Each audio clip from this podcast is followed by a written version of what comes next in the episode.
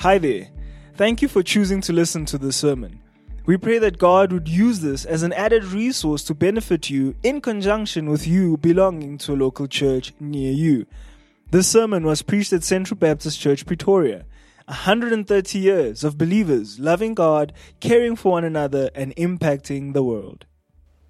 Well, it's really a wonderful thing to sing praises to God.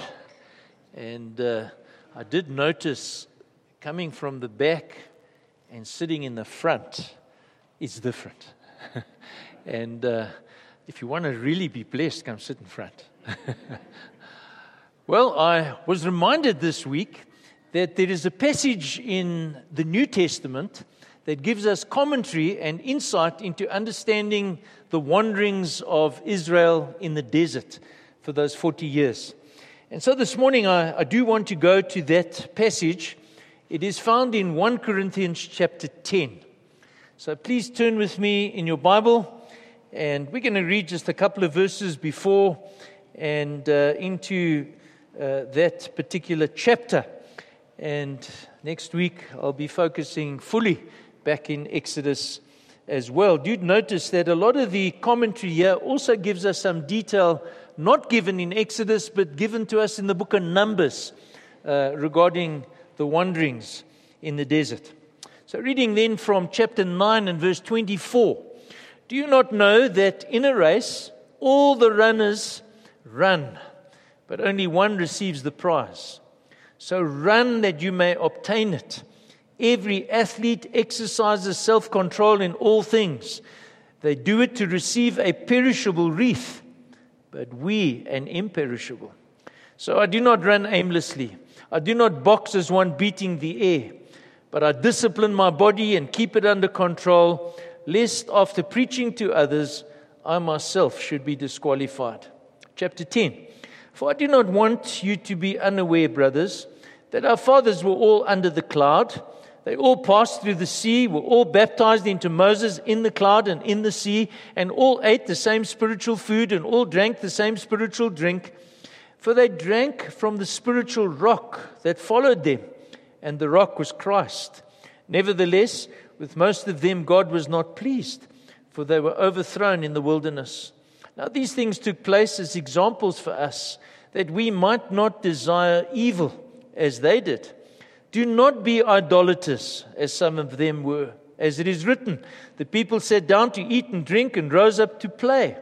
We must not indulge in sexual immorality, as some of them did, and 23,000 fell in a single day. We must not put Christ to the test, as some of them did, and were destroyed by serpents, nor grumble, as some of them did, and were destroyed by the destroyer. Now, these things happened to them as an example but they were written down for our instruction, on whom the end of the ages has come. Therefore, let anyone who thinks that he stands take heed lest he fall. No temptation has overtaken you that is not common to man. God is faithful, and he will not let you be tempted beyond your ability.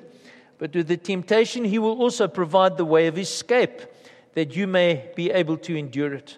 Therefore, my beloved, flee from idolatry. I speak as to sensible people. Judge for yourselves what I say. The cup of blessing that we bless, is it not a participation in the blood of Christ? The bread that we break, is it not participation in the body of Christ? Because there is one bread, we who are many are one body. We all partake of one bread. Just so far this morning.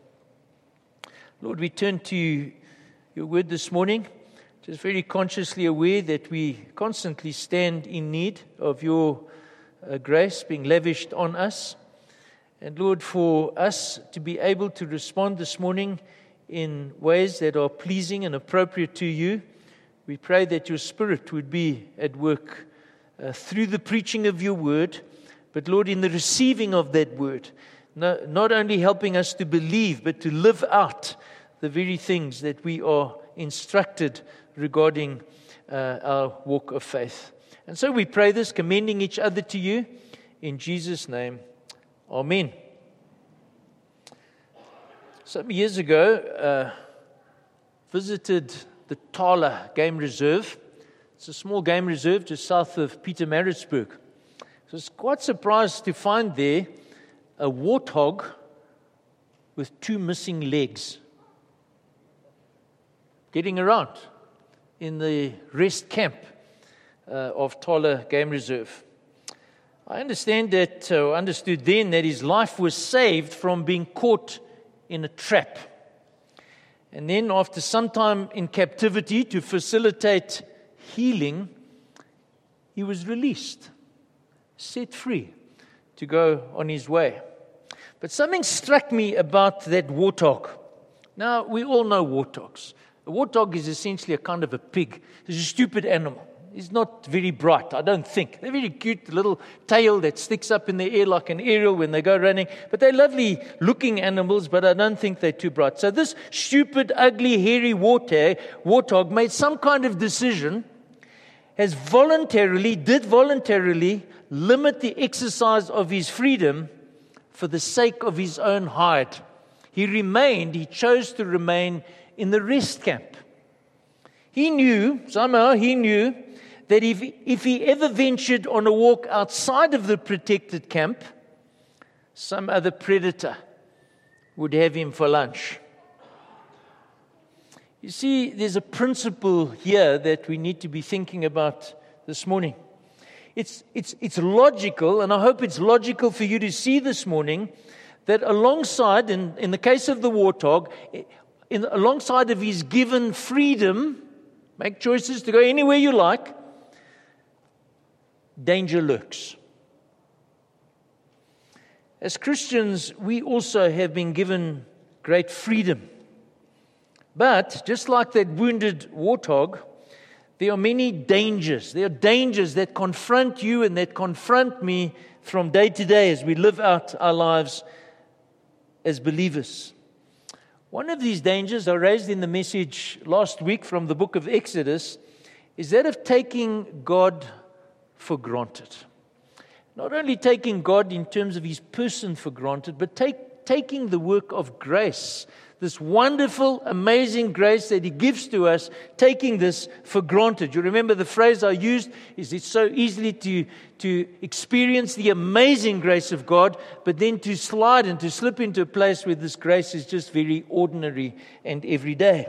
So, going back to the warthog, let's just think of the situation that he was in. Certainly, if he had any kind of consciousness, uh, and he probably has a limited type of consciousness, but what a blessing, what a blessing the warthog was found in the trap before he bled to death. Could have just bled and died. What a blessing that someone took the trouble to apply some tender love and care. I said that the Hill campus this morning, some of our members would have taken him and made biltong. Okay, some, somebody chose not to do that. They, they, they, kept him alive. They nurtured him. What a blessing. What a blessing that, that, that while he was being healed, and I noticed even in the rest camp, people were giving him food, he didn't have to hunt and search for his own food. So, all these blessings, all this, this being given to him. But imagine for a moment that all these good blessings led the warthog to a careless kind of lifestyle taking things for granted.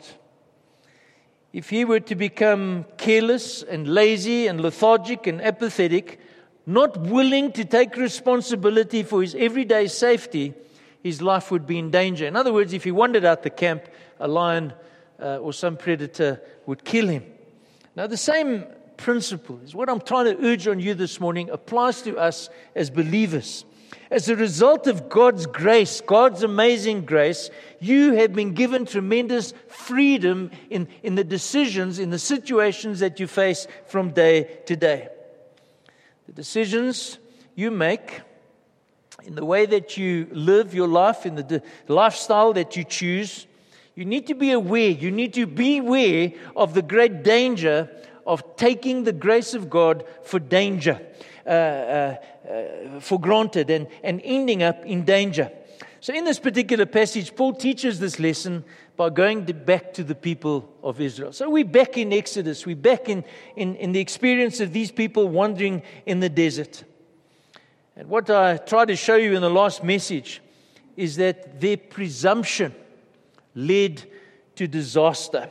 And so, my very first point this morning, and, and it's a warning, it's a warning. Be warned, be warned of the dangerous pathway, the road into presumption.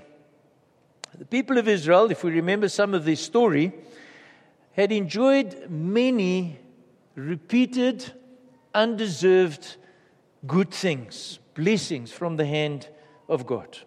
In our passage in Exodus, we're told that they were under the cloud.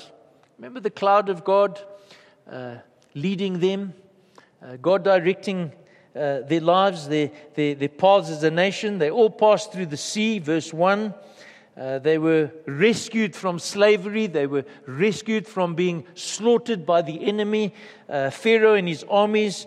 Uh, they ate the same spiritual food. In verse 3, they were sustained with food, and spiritually, God was at work strengthening them. They drank the same spiritual drink. They were sustained with water, and some places they couldn't find, and then was provided for by God.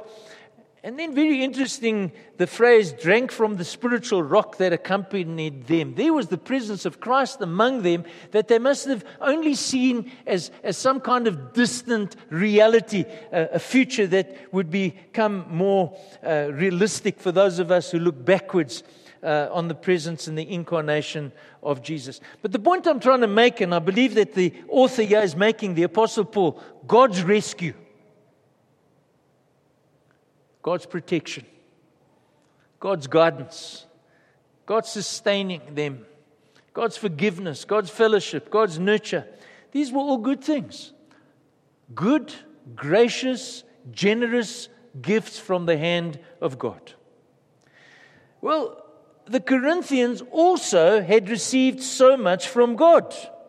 Judge for yourselves, he says in verse 15 and 16. What I say the cup of blessing that we bless, is it not participation in the blood of Christ? In other words, Paul is pointing them to the fact that they are included in being recipients of the redemption that was accomplished by Christ on the cross.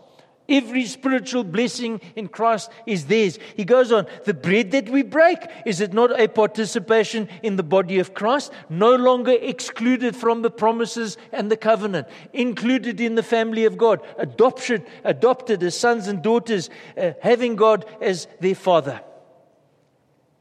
The Corinthians, more consciously than I believe the Israelites, participated in the spiritual blessings of Christ. People in Israel did so, but from a distance. And so we read in verse 4 they drank from the spiritual rock that followed them, and that rock was Christ. So let's try and bring this together. Like us, yet today, we're a good number of people like us. Also, the people of Israel, thousands of people, and also the people in the Corinthian church. There was a congregation, there were a group of converts we're all, we are all on the receiving end, the recipients of great undeserved blessings from God. But there's a danger. There's a huge danger. We will see in this passage that, like them, those Corinthians, like those Israelites, if you and I take the gifts from God for granted, we'll become tardy We'll become relaxed. We'll become lazy or lethargic or careless in our walk with God. And you know what happens? We become comfortable with sin. Comfortable with sin. Which leads me to my second point be warned of God provoked consequences. When you walk along a pathway of presumption, that is taking the things of God for granted, you find yourself, you will easily find yourself making irresponsible, self indulgent choices, decisions that lead to sin and then trouble with God. Verse 5 of chapter 10 Nevertheless, with most of them, referring to Israel, God was not pleased. They were, for they were overthrown in the wilderness.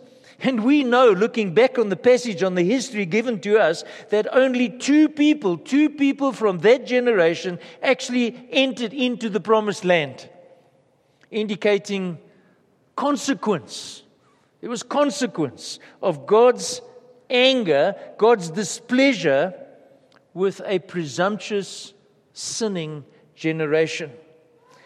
Well, their lapse into sin, which Paul urged the Corinthians to avoid, is what we want to look at this morning because we do not want to lapse into those same categories, those same types of sin.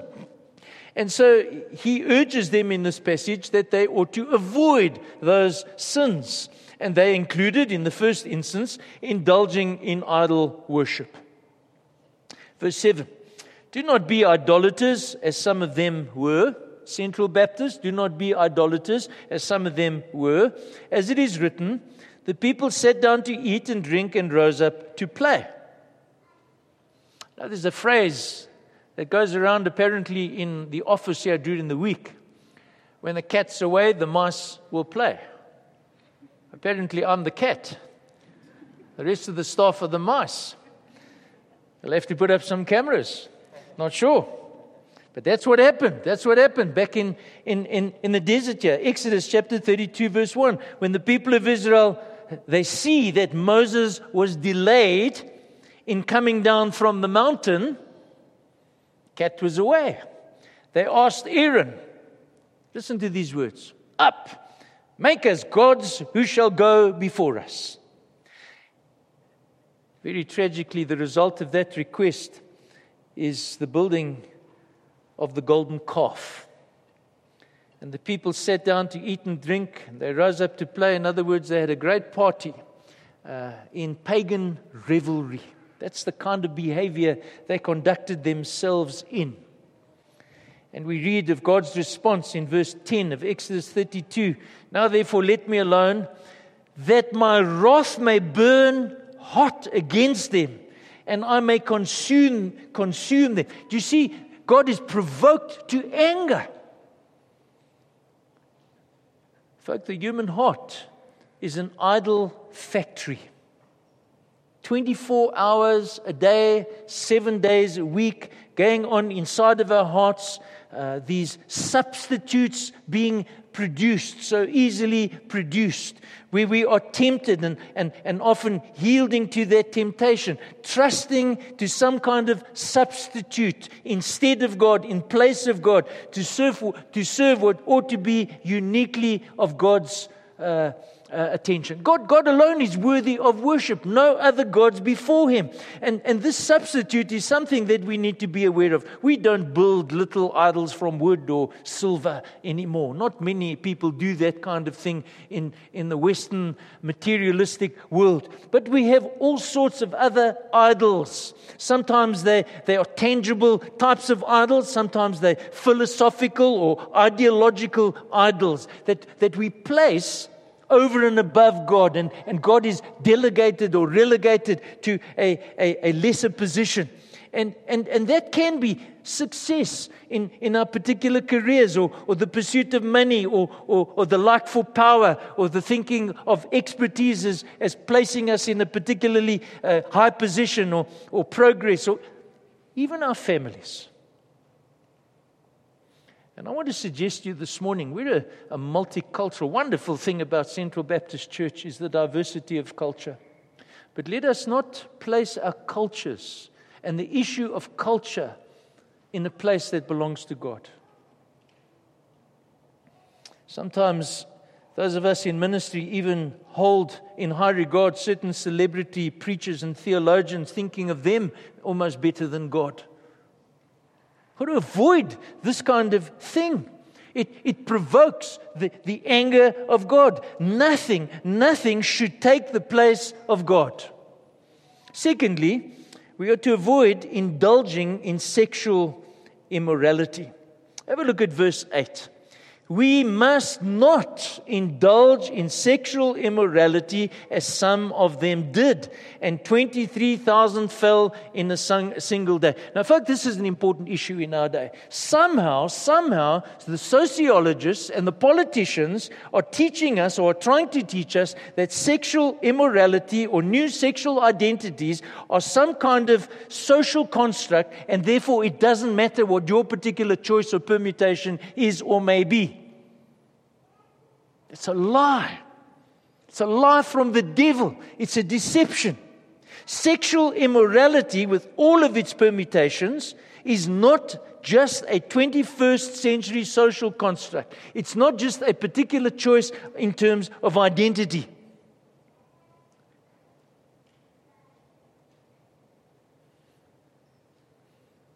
Depraved sexual perversion has emerged from sinful hearts down through the ages. Even in Numbers chapter 25, verse 1. While Israel lived in Shittim, the people began to whore with the daughters of Moab. Some of you were quite uncomfortable a few weeks ago when we were reading uh, sequentially through the book of Genesis, and we were reading there of Lot's daughters who got their father drunk so that they could fall pregnant. What is that? The sexual perversion. It's the sinful heart coming up with self indulgent expressions in disrespect and disregard for God's design and God's way.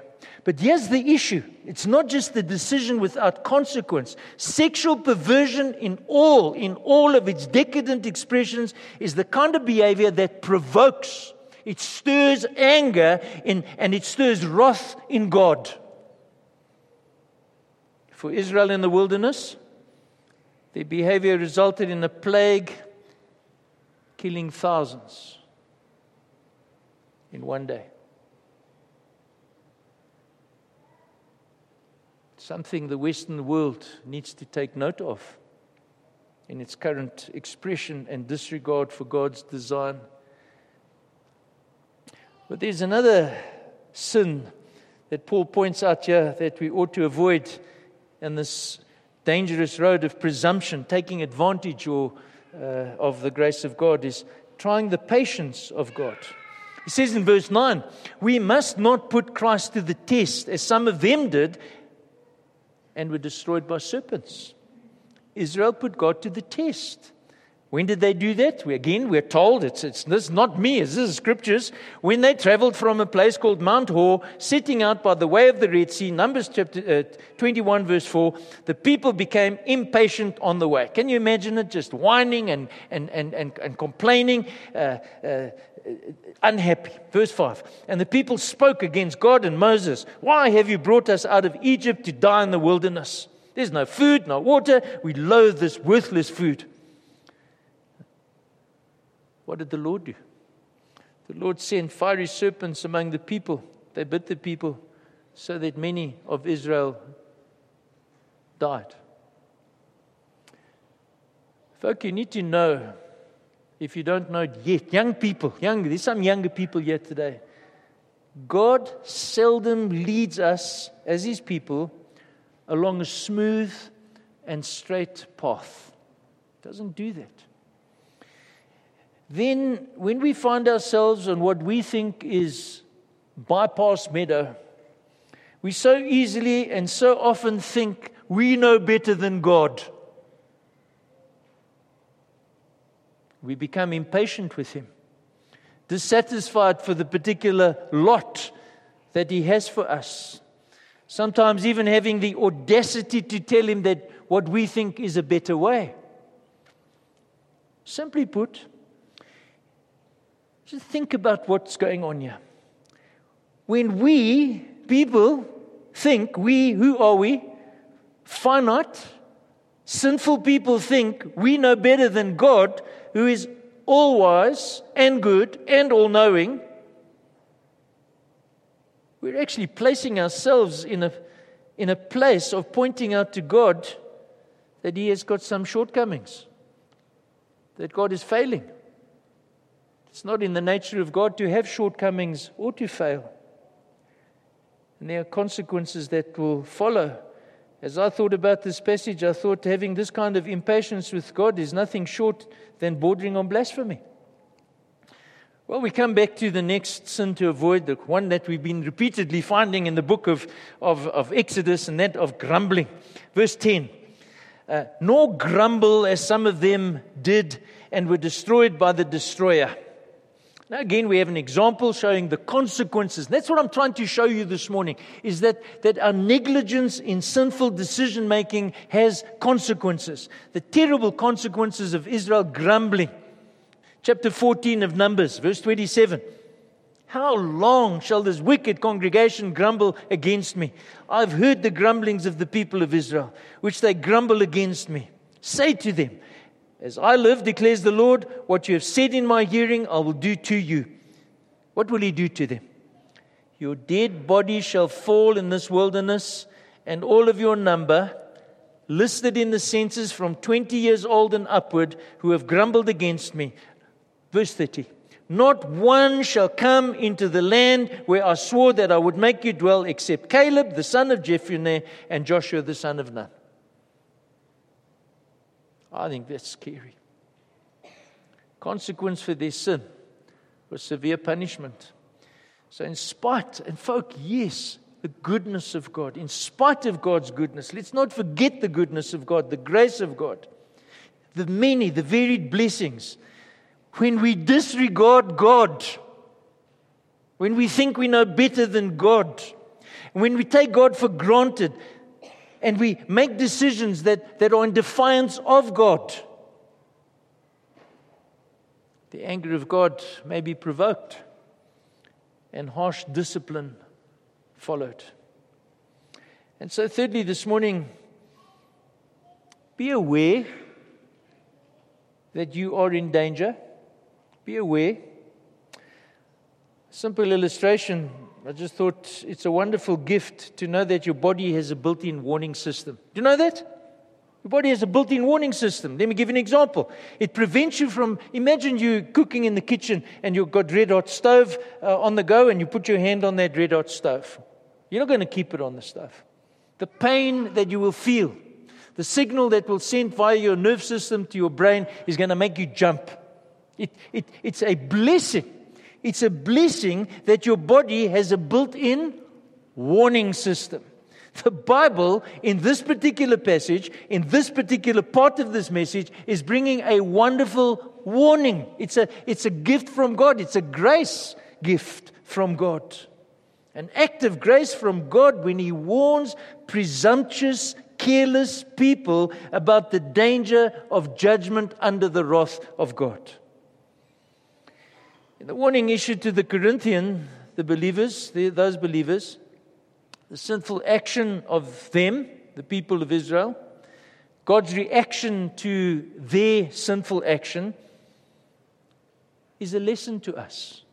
It's an example that is given uh, and should affect our attitude and decision making in terms of the evil that may be before us.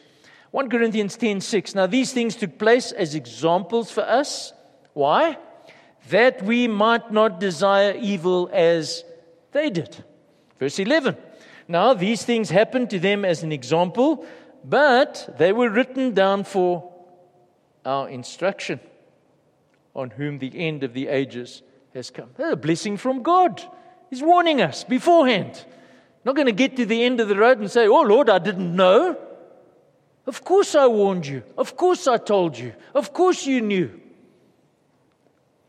These things have been written down as an act of warning, especially as we may from time to time find ourselves on the slippery slope into reckless, unthinking, sinful behavior. Beware, be warned.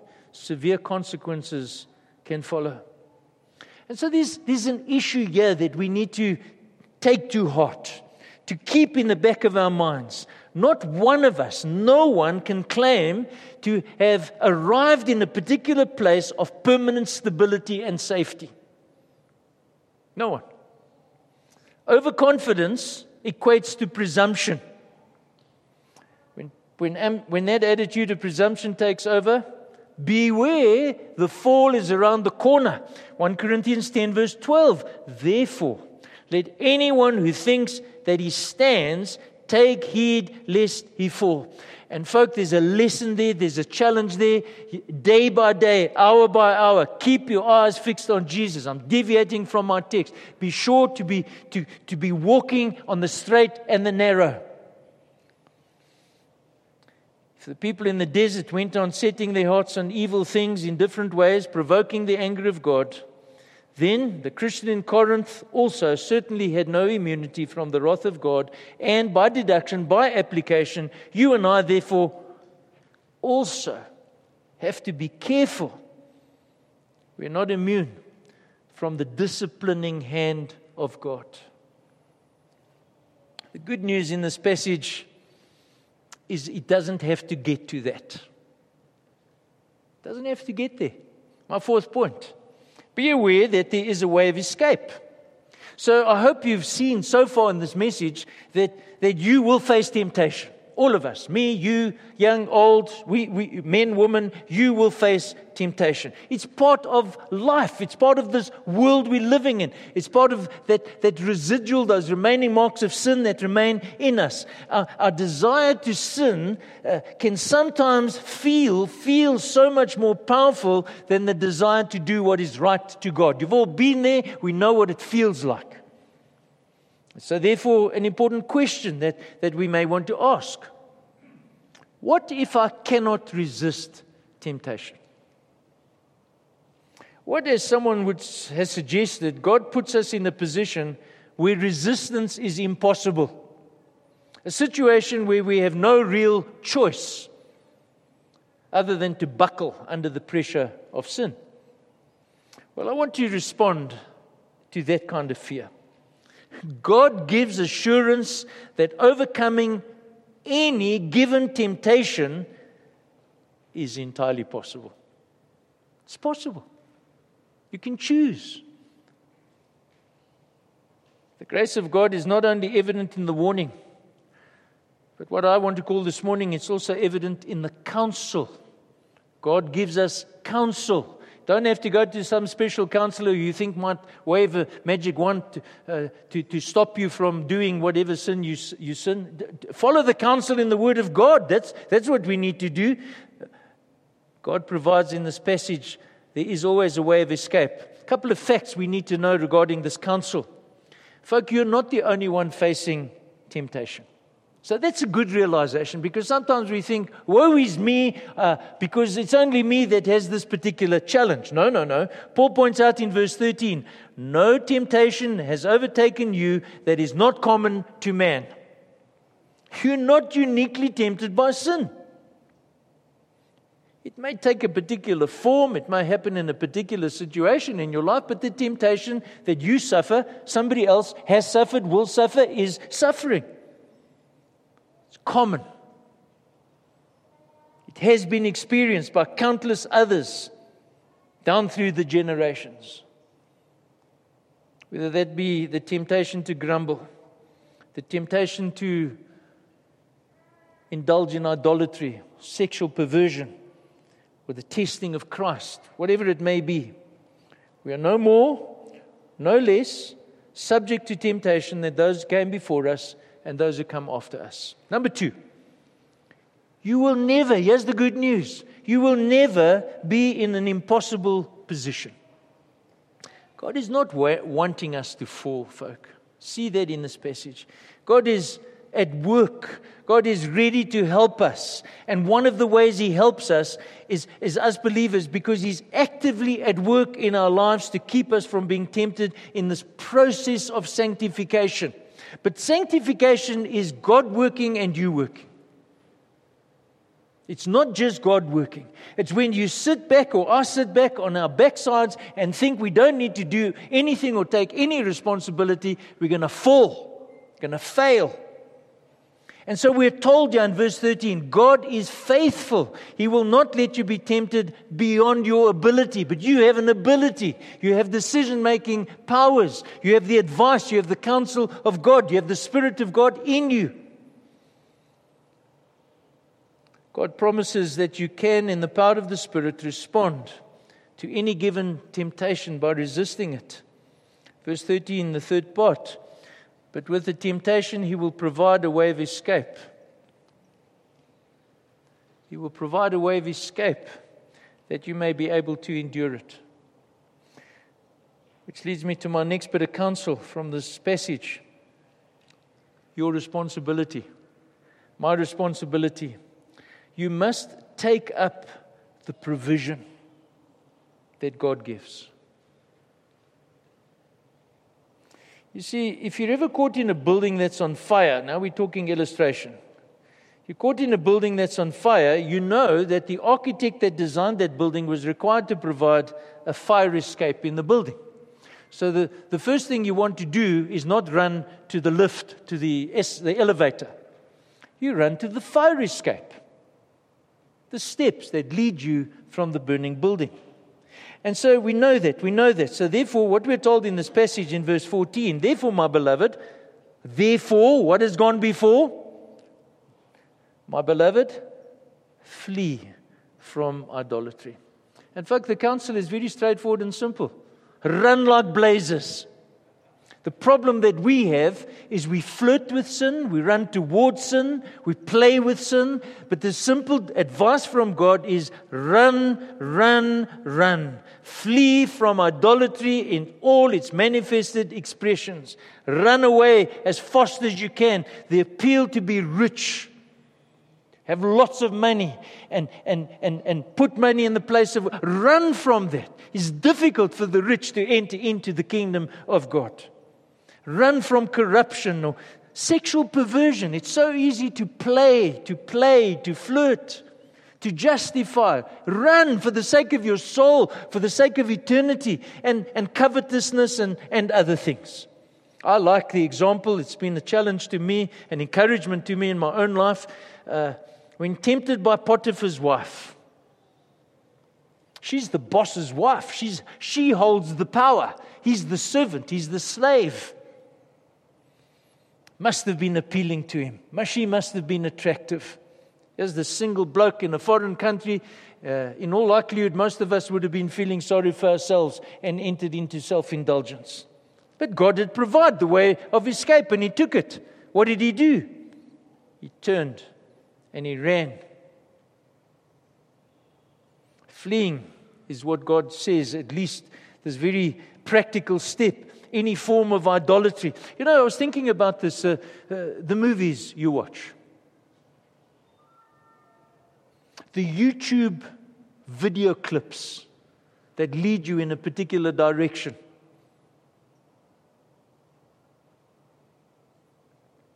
It's a total disregard for the counsel that God gives. We're running towards something instead of running away from something. Well, what I was taught as a young person, and I'm grateful to youth pastors who, uh, who really guided us as young people, used to say to us, Don't play in the devil's backyard.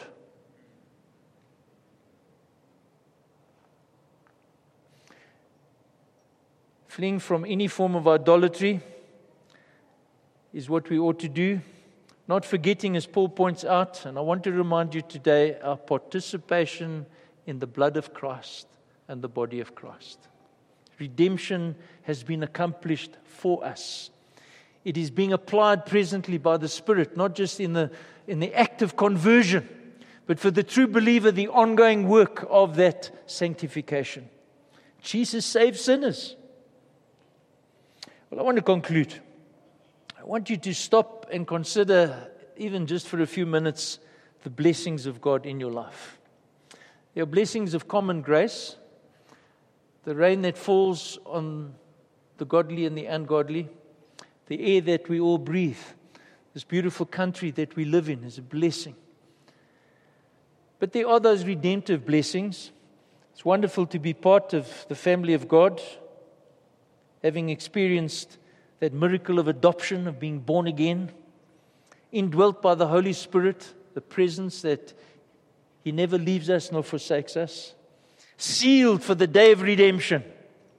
What, an, what a gift, eh? What a blessing. And then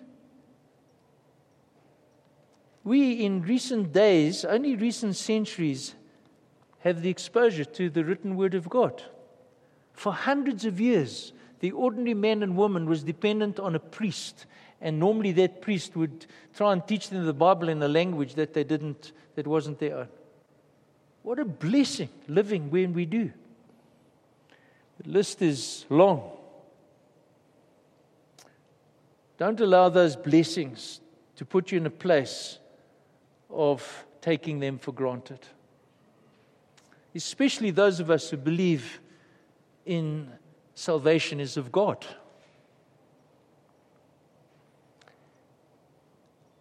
I've been spending a couple of sessions with two men in our church uh, talking about eldership, bringing their names a little later in the year to be appointed as elders. And one of the sessions, we were talking about the challenges that we face in any local congregation. Elders need to be aware that false teaching is always going to be a challenge. You've got to look out for the false teachers. But another one of the challenges we looked at that we see in the pastoral epistles is that of apostasy. Now, what do I mean by apostasy? Apostasy happens when somebody at a particular point in time demonstrates what appears to be faith in the Lord Jesus Christ. Sadly, I've seen it even in our own church. Yeah, previous churches I've been in, where somebody is very involved up front, promoting the gospel, part of ministry, running ahead of everybody else. But in the course of time, they slip away and eventually get to a place where they no longer believe. Did they ever believe, really? The sad thing is, they don't even want to believe anymore. That's called apostasy. It's not somewhere that you want to be. Take the warning. The fall is never planned, it happens as a slow slide or drift that you did not expect. Let me go back to the warthog, stupid animal. Be on your guard. Don't take the liberties that may lead you to disaster and destruction. Lord, we pray for that today. Keep us aware, Lord, that we are sinful people of what we were, saved by your grace, which is so, Lord, amazing, undeserved, unexpected. And yet, Lord, we can so easily, I confess myself, so easily take this for granted. Lead us and keep us by your Spirit grateful, humble. May we know, Lord, what it is to be those described as poor in spirit before you. Keep us from arrogance. Keep us, Lord, from self righteousness. Keep us from sin, we pray. Help us to make decisions that are pleasing to you, we pray. And Lord, I pray if anybody be on the verge of falling, that you would snatch them, as it were, Lord, as we read in Zechariah, as a burning stick from the fire. Amen. Thank you for listening to this sermon. Find out more about Central Baptist Church at www.central.org.za.